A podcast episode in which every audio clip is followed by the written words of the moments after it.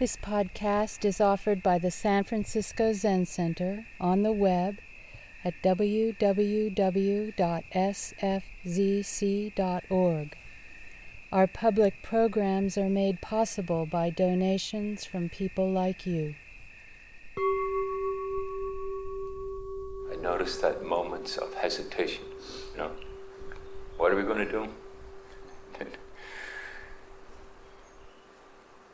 Kind of magic of Sangha, where there's a kind of a wordless negotiation for a couple of seconds, and then we're going to do what we always do.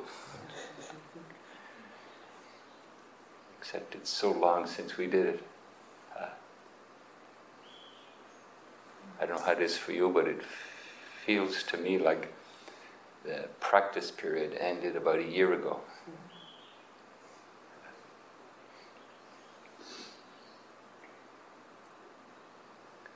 I was thinking about the contrast between practice period and now. The contrast between here's the schedule, here's what's going to happen, and you're going to do it. Follow the schedule completely. And now we have surveys.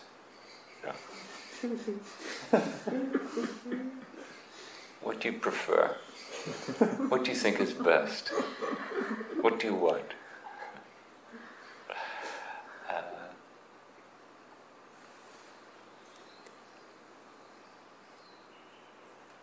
And then we have the koan. We think, do they have a relationship? Is the relationship between give over to something and take the core principle and let it manifest in relationship to current circumstances and personal being.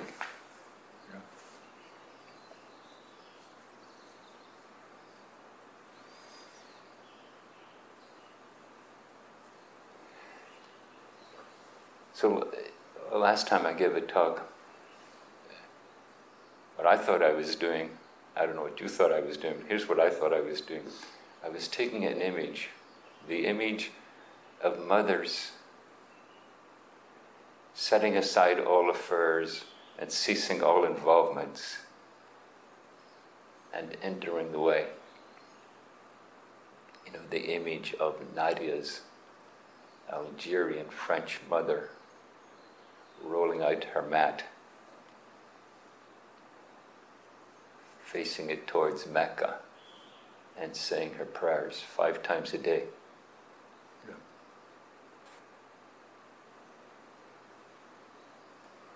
And my own mother, when it struck her to do so, which was a little bit of a mystery to her 7 children, saying, okay, going to kneel down on this stone floor and say the rosary.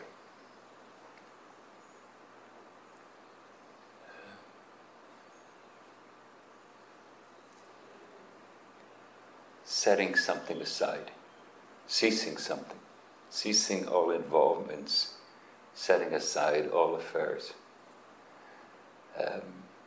How that in some ways the request of practice, the request of awareness, is to release preoccupation, release busyness, and immerse in the fundamental being.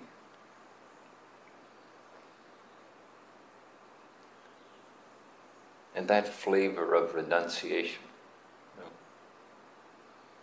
that is so evident in practice period.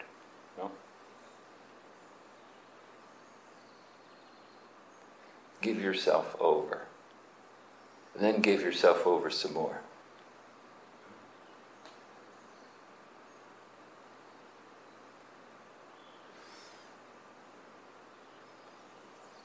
and then it ends through unexpected circumstances, in our case. And maybe from the point of view of practice, we could say how fortunate we are, you know? What an extraordinary, fortunate set of circumstances. Here we are now.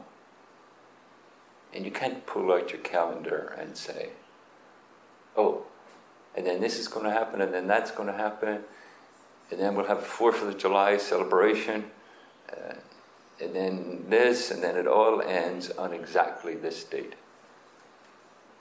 And then something else we know is going to happen, and then after that, we'll move on.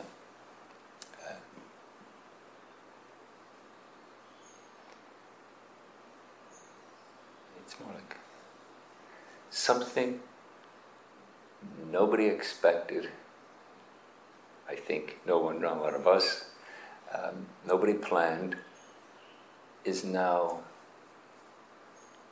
strongly influencing who we are now and how we are in this space, and challenging us to kind of respond appropriately.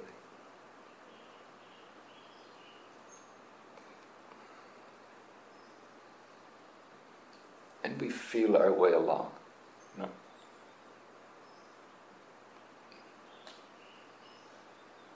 I think of the meetings of sitting up here with Goyo and Hakusho and saying, well, we don't know. So in that not knowing, we're going to do this for a while.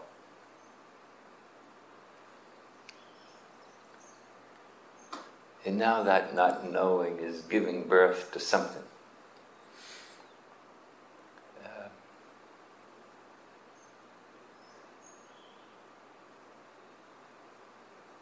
How does that relate to the fundamental request of practice?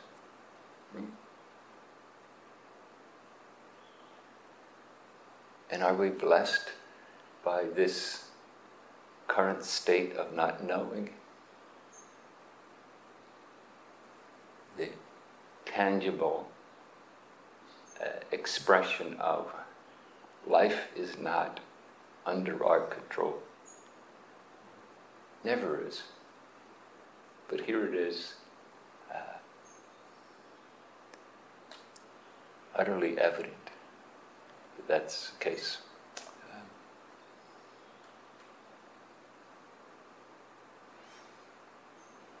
And I'd offer you this notion,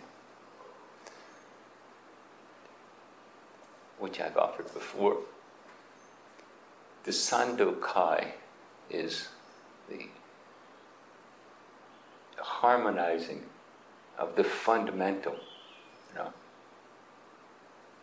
go beyond your opinions and judgments. Go beyond your affairs and involvements,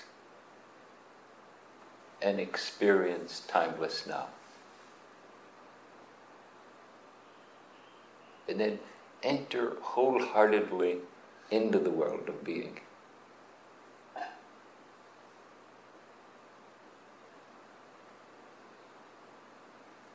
What can we do other than relate to each other and discover and rediscover and recreate practice here and now? And are we ever not doing that? Every time you notice that your mind has wandered and some involvement, some affair of your life has risen up into consciousness and is defining the moment. And then there's noticing. Does it sustain its steady grip, or does something part, something dissolve, and some reaffirmation of the vow of practice?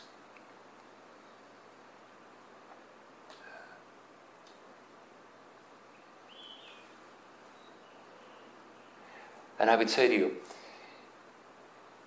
this is one of the central themes, maybe this is the central theme of practice. This integration of the two.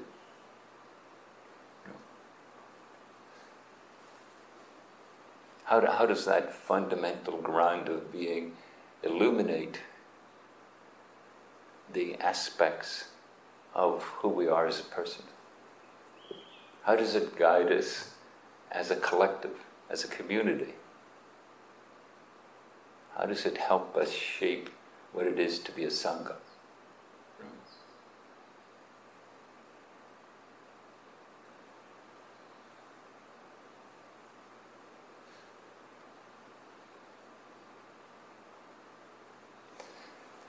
So I'd like to talk about it in two ways. One is about fear and courage, and then the other is about, and maybe in a way that's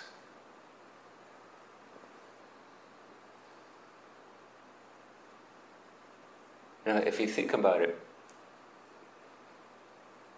we can say, none of us even knows exactly what's going to happen today. And we can think and feel how utterly marvelous that this day gets to be itself.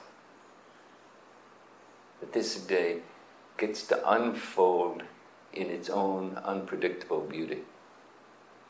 Or we could say, but will I be okay? Will we be okay? Will we make a mess of it? Is this whole endeavor okay? Which is often called corrosive doubt. First one is usually called great doubt. This curiosity about being alive. And then the second one is, but I want it on my terms. I want an engagement that offers me some assurance.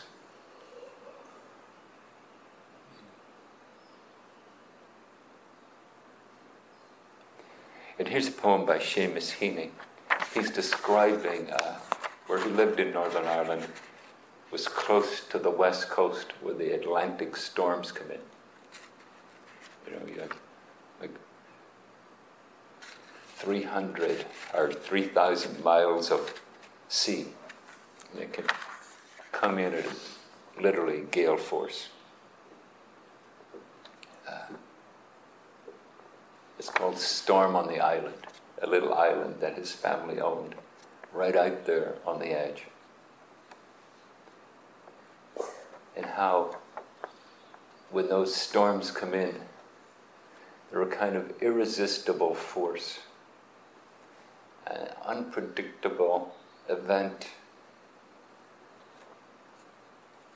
that you're at the mercy of. We're prepared. We build our houses squat, sink stone in rock, and roof them with good slate. This wizened earth has never troubled us with hay, so, as you see, there are no stacks or stooks that can be lost, nor are there trees which might prove company when it blows blast. You know what I mean. Leaves and branches can raise a tragic chorus in a gale, so that you listen to the thing you fear, forgetting that it pummels your house too. But there are no trees, no natural shelter. You might think that the sea is company, exploding comfortably down on the cliffs, but no. When it begins, the flung spray hits the very windows, spits like a tame cat turned savage. We just sit tight while the wind dives and strafes invisibly. Space is a salvo. We're bombarded with the empty air. Strange. It's a huge nothing that we fear.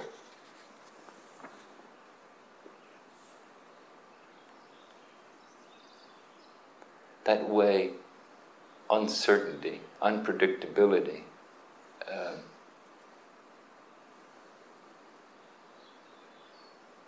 can unsettle us. that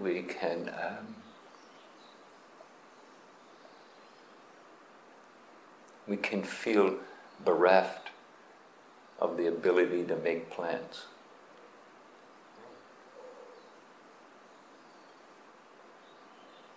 Next year I'll do this. When we have our summer vacations, I'll do this. But wait a minute. Are we going to have summer vacations? And even if we do, are you going to be able to do what you'd like to do?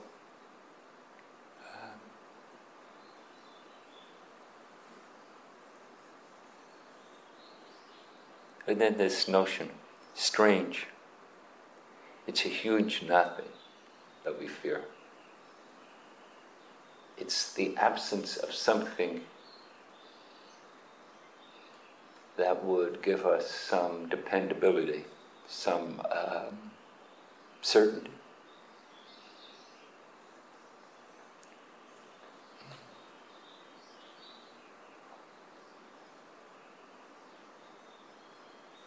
So, in a way, here we are, in a charmed spot, you know? Throughout the world, people are obliged to live in their dwelling, you know?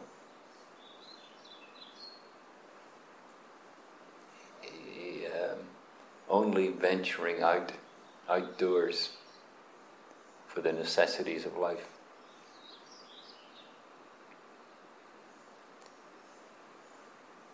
And we happen to be surrounded by 130,000 acres.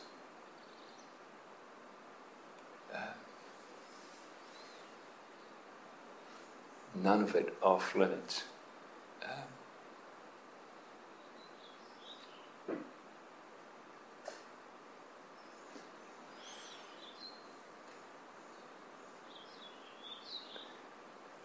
What good fortune, you know, when I hear of someone was telling me that at 340, the building beside 300 Page Street, some people haven't left their apartment in a month. They just have their groceries delivered, and they're just there. That's how they're sheltering in place. That's how they're staying safe.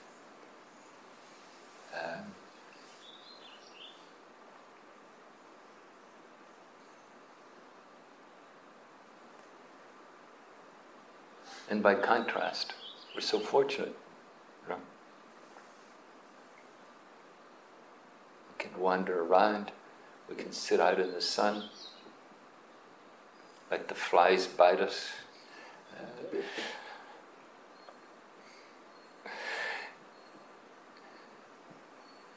And yet, a murmuring of uncertainty.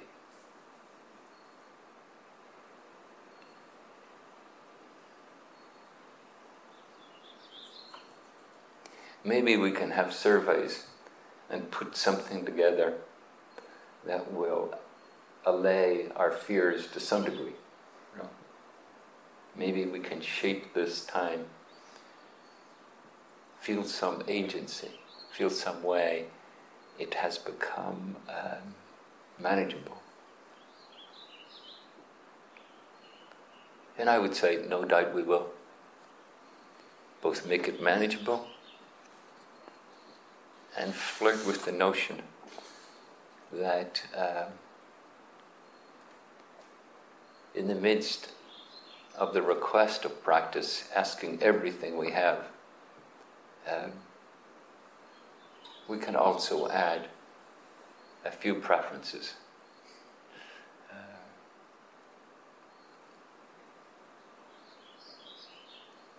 But let me offer you a different notion of how to face uncertainty.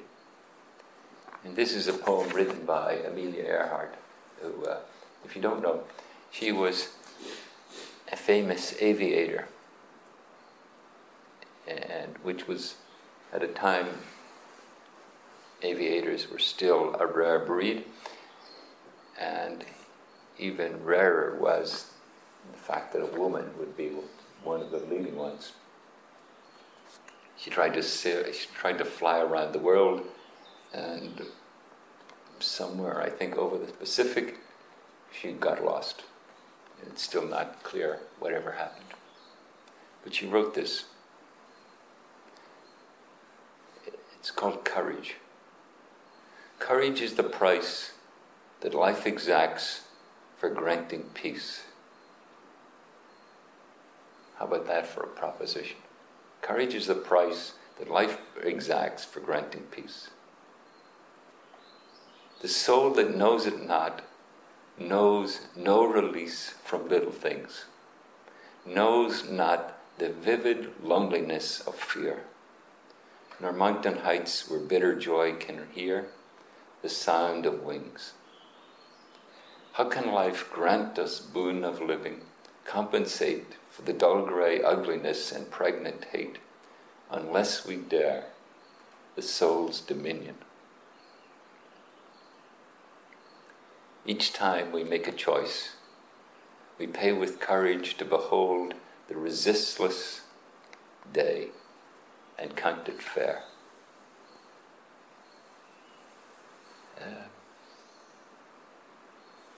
Maybe the language is a little obscure.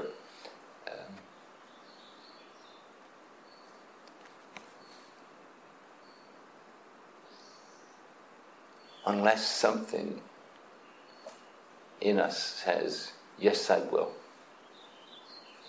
Yes, I will engage this world we're in under these circumstances. This is our life.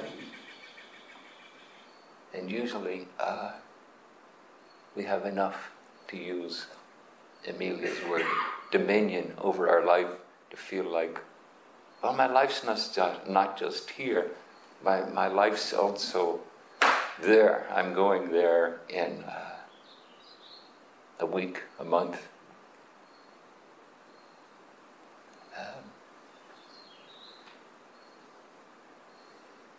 But whether we like it or not, we've been handed a set of circumstances that's simply saying to us, your life is here, now, and what's the future going to hold? That's not so clear. No? And can we say, yes, I will. I will live in this world as it is.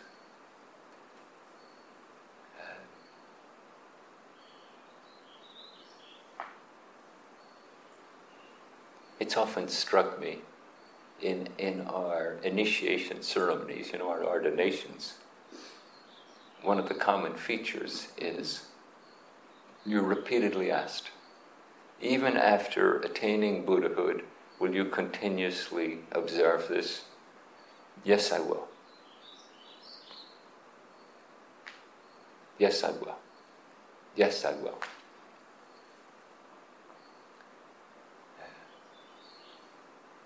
How can this world we're in come to life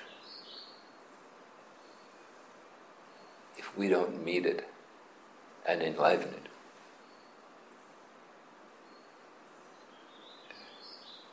The same way our attention meets the breath and the sensations in the body. The same way attention meets the activity of mind. The same way attention meets the emotionality of being.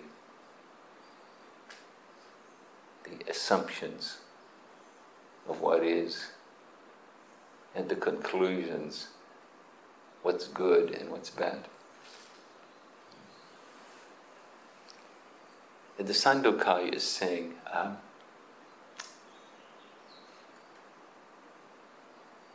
practice isn't presenting, you know, a virtuous renunciation versus a profane involvement. You know, it's presenting an interplay. You know.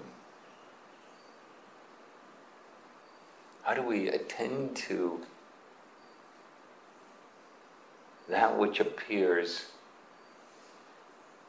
when we cease all involvements and set aside all affairs? The interplay between that and this deeply ingrained human habit of creating a version of reality that we want, that we prefer, that we dread.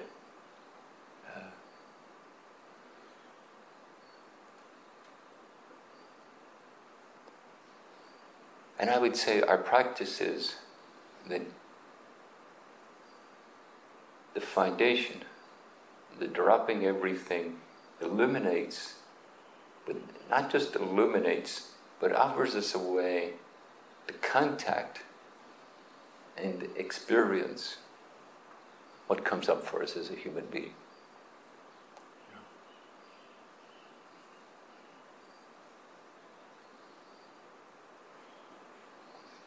You know, it was fascinating reading the survey results or comments, you know, especially when there would be a contrast. One person saying, "This is a precious time. Why aren't we having a practice period? Why aren't we taking full benefit of it?" Another person saying, "Practice period's over. Why are we still doing this? Why aren't we moving into the next thing as we normally do?"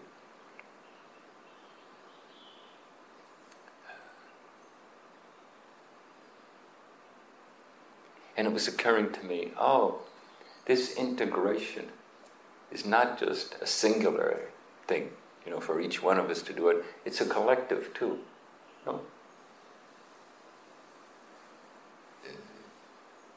How do we listen to every voice inside our own collective being? And how do we listen to every voice in a more literal sense?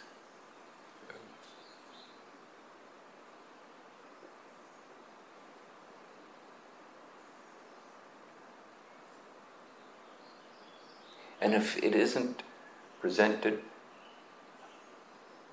in accord with what you emphatically stated, will you feel rejected,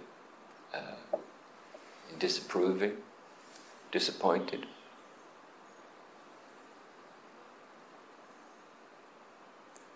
And if it is in accord with what you emphatically stated, will you pump the air and go, "Yes"? Nothing but fire crew.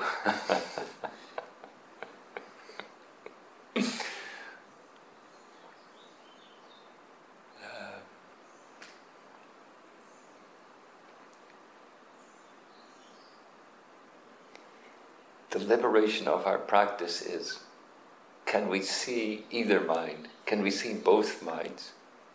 Can the interplay between them be a deep teaching on the human condition? Can the appropriate response be a koan?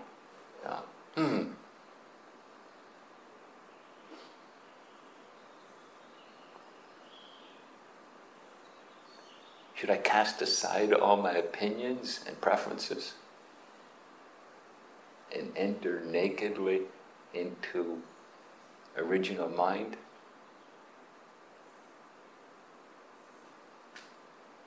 What's the boundary between me enlivening life and me wanting what I want and thinking the world should comply? Yeah. In the spirit of Zen practices, it's a koan. And it's the dynamic tension between the parts of it that enliven it.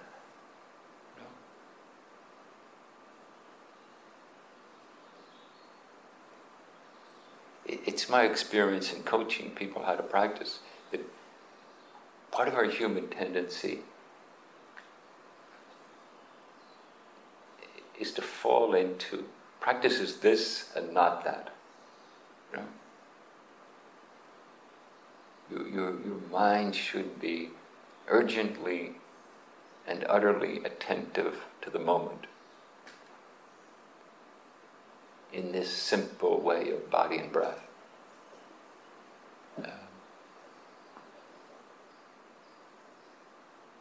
But what if the way it strays is teaching us the person we are?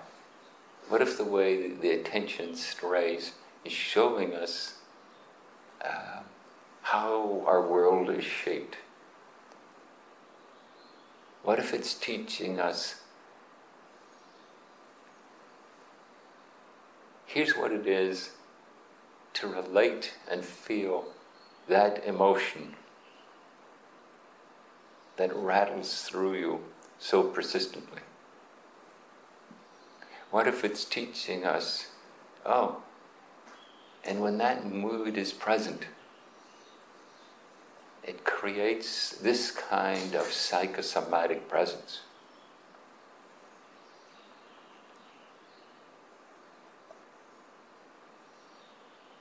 What if the inner world and the outer world are both the world of Dharma and the world teaching us liberation?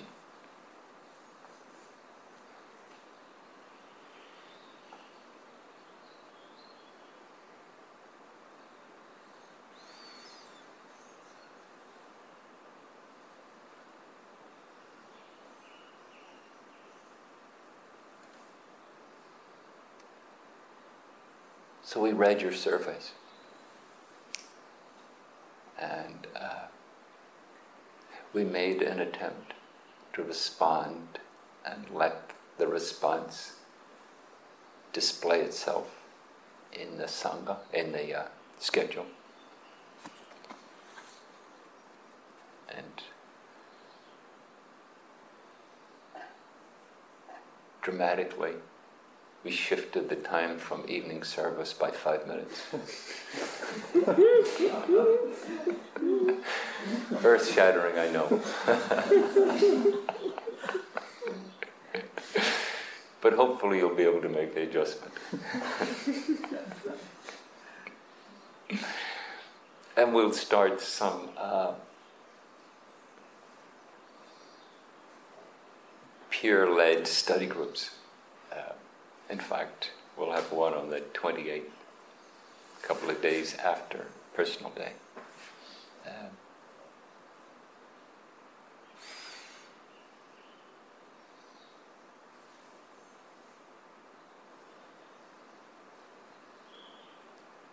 We didn't find some magical way to both cast aside the rigors of formal practice period, and also take up formal practice period and turn this into summer practice period. We're still working on that one.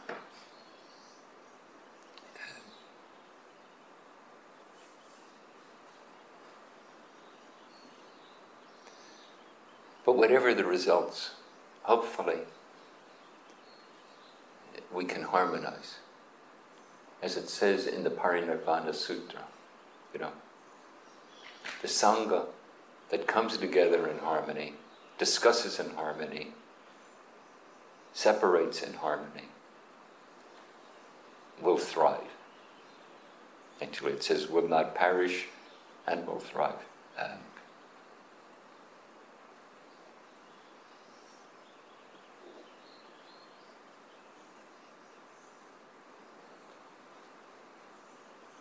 As we were wordlessly negotiating, how will we, what are we going to chant right now? To me, it said, we need each other. You know? that moment of uncertainty left us nakedly present. You know, like,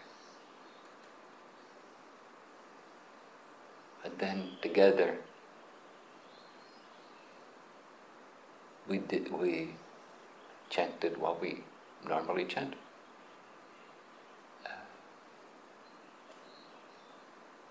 We need each other. There's something about our collective being that has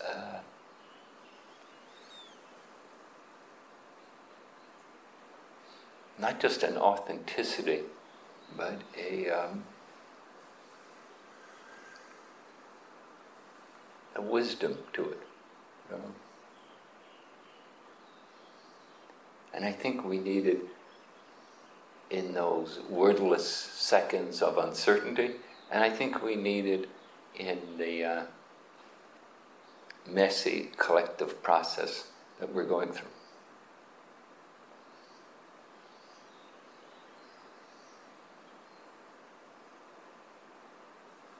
And it's my hope that in doing that,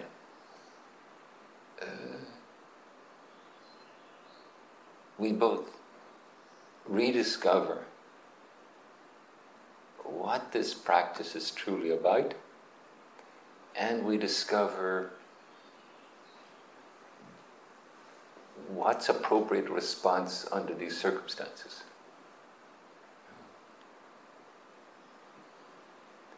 I remember when I moved to Green Gulch. Green Gulch, we'd got it a little bit less than a year when I moved there. And we were pioneers. We were making it up. Let's have no machines. Let's just have horses. A beautiful, stupid idea. I mean, you would think we'd have had enough intelligence to think, do we know how to use horses?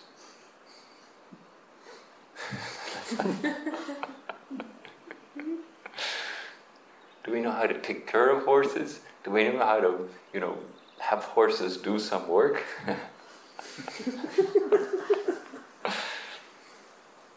No, we were being purists. Keep evil machines with their smelly exhausts far away.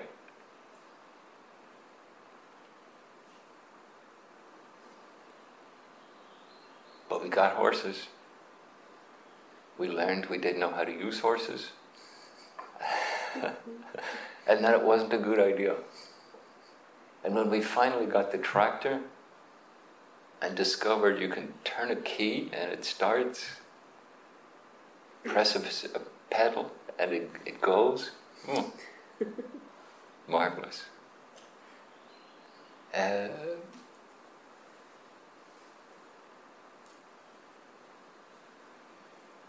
The joy of learning, the joy of saying, yes, I will, and then laughing later at your own stupidity. What were we thinking? That the horses would train us? Well, they tried to. We weren't very good students. But I think sometimes they're just training us, feed us and leave us alone. If you want to ply the grind, go dig it up.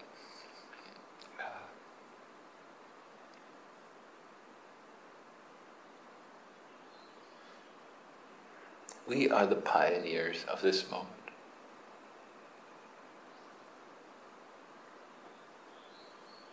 That to me is Amelia Earhart's courage.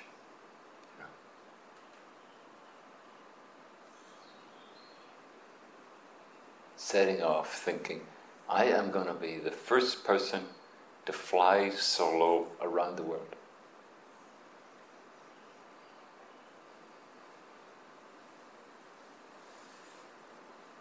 Because courage is the practice, is the price that life exacts for granting peace. The soul does not know its release from little things, knows not the livid loneliness of fear.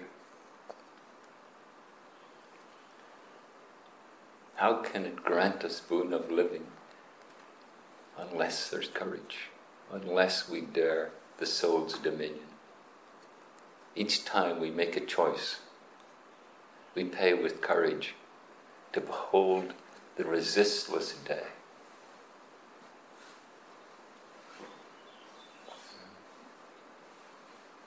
How do we individually and collectively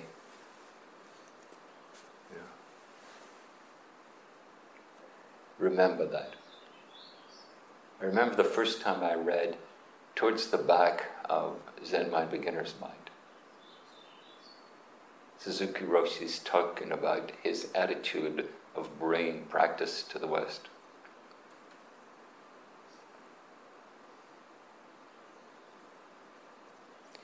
There's some principles, there's tradition, and there's making them relevant to the moment.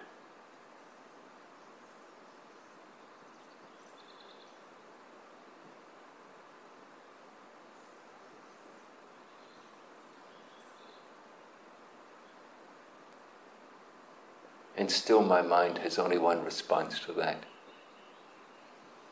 Yes. What else makes life fun? What else gives life some kind of interest and zest?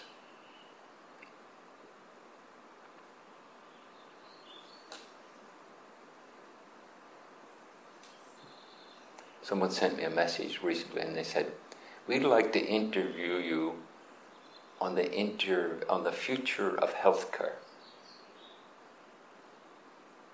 And I thought, me? And then I thought, sure, why not?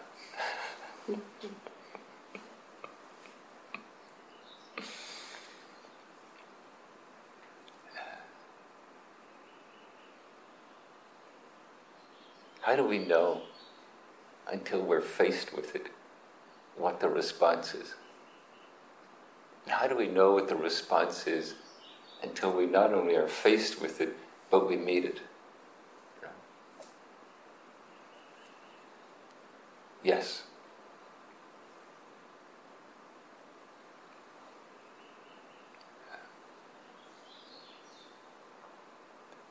And will there be gales blowing in off the Atlantic? Yes, there will. Will there always be pandemics? Who knows?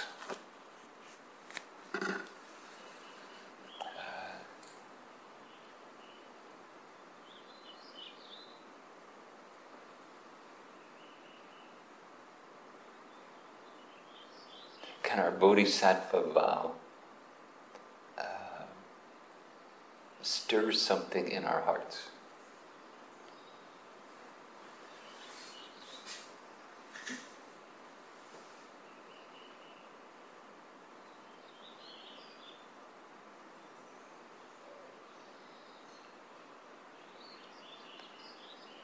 It doesn't occur to me that we all had relentless mothers who prayed in the middle of swarms of children. But it does occur to me that we all had teachers, you know, when we were children and young adults. And because of them, we're here. Because of what they taught.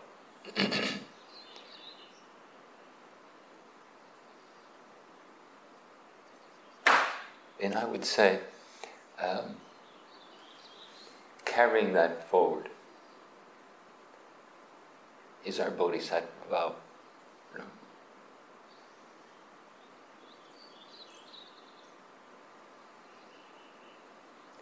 And maybe with our clever minds we can articulate it in exquisite ways. But I would say a truer guide is our foolish hearts. that want to live, that want to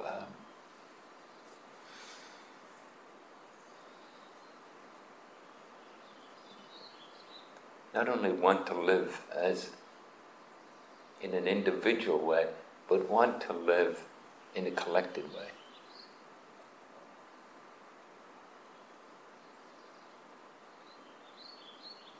I would say that's why we were all stupid enough to end up here.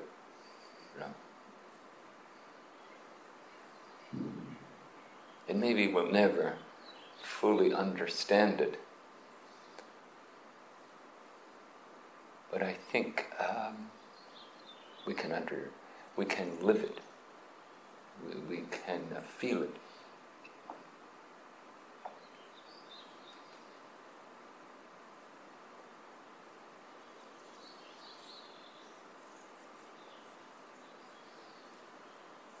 To my foolish heart, that's what Suzuki Roshi was trying to communicate and trying to live himself. Thank you. Thank you for listening to this podcast offered by the San Francisco Zen Center. Our Dharma Talks are offered free of charge, and this is made possible by the donations we receive. Your financial support helps us to continue to offer the Dharma. For more information, visit sfzc.org and click Giving.